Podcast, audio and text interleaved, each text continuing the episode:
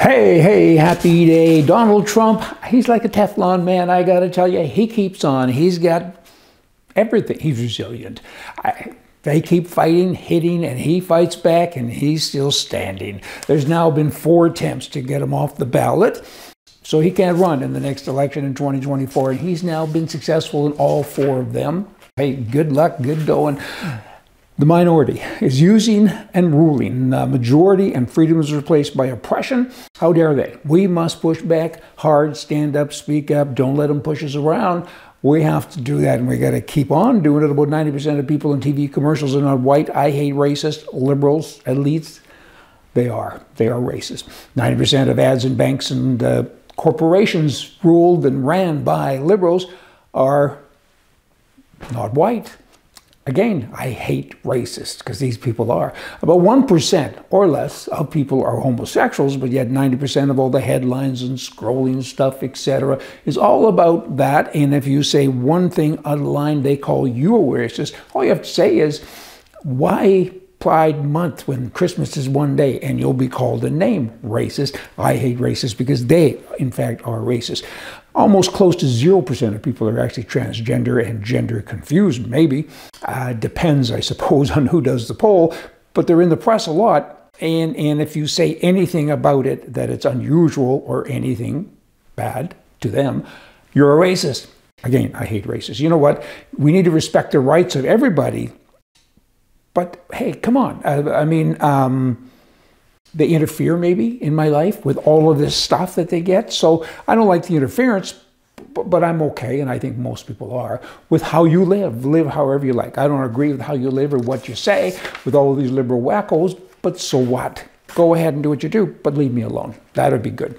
Every year in Canada, the uh, government there automatically raises taxes on all alcoholic drinks. It just happens. It doesn't go to a vote. It doesn't go through the houses. The legis- there's no legislation or anything else.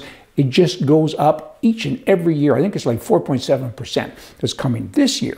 I mean, that's kind of not so nice. I mean, half of the price of a beer is taxes. 65% of a glass of wine is taxes. 75% of a glass of whiskey is taxes. And even if you don't drink, it's kind of you know, you need to know this. And if you don't drink, I don't drink. I used to drink with both hands when I was young, but, I don't drink now. I don't have kids in school now with regards to school taxes and alcohol taxes. And why are you penalizing me like this? I mean, why are you penalizing anybody? Why don't you not waste people's money? This isn't right that there's taxes on that. Not everybody has a car or drives a car, and look at the taxes on gasoline. Governments are just totally out of control. They really are. Then you have the mayor of New York City. He's a Democrat it was okay to have an open border until they started to come to his city. And now he's overwhelmed. He can't keep up. He's saying, We're going to go broke here pretty soon. We got trouble. I mean, our schools are bursting. There's people everywhere from another country, other countries. Help me. He's now calling all the rich people in New York to give him money. Give me money so I can help and support and pay for these people to eat and sleep. And he's putting them in hotels and everything else. Why not send them back to their country that they're illegally?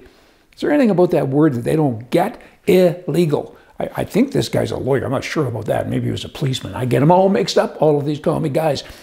But now he's whining. Now he's complaining. But it was just Texas and just Arizona and just California. There was no complaints. Let them come. But now, ah, they're in my backyard. Not so fast. We got to get rid of them and help me. Oh, you rich people. I think the rich people are moving to Florida to get away from you and the way you run your city.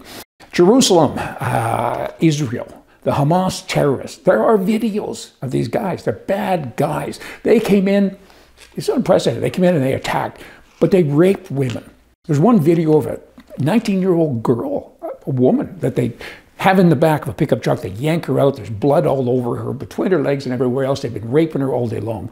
They're terrible people. They laugh. They cut heads off of babies. And then you have a lot of people saying, ah, they're not so bad. I mean, you should give them a pause now in the war so they can regroup and kind of get back together and swing over to the prime mistake of Canada. He doesn't know what to say. He gets mixed up because he always tries to say things on both sides, right? He's caught between asserting Israel's right to self-defense and reflecting Canadians' grief. So he says, he says, Canadians, you know, we're better than this.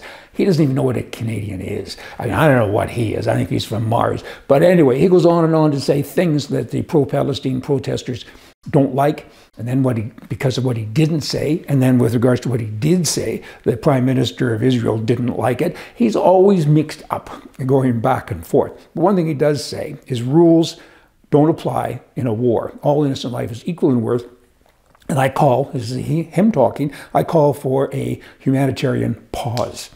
Well, as I've already said, pauses mean that you get to regroup. You get to clean your gun and put more bullets in it. You don't pause in a war. You don't pause in a fight. If you slow down in a fight and say, let's have a break, there's a good chance you'll lose the fight later on. When you're winning, you kind of got to keep going. Remember what these bad guys did. And he says that Israel needs to exercise maximum restraint. Maximum restraint.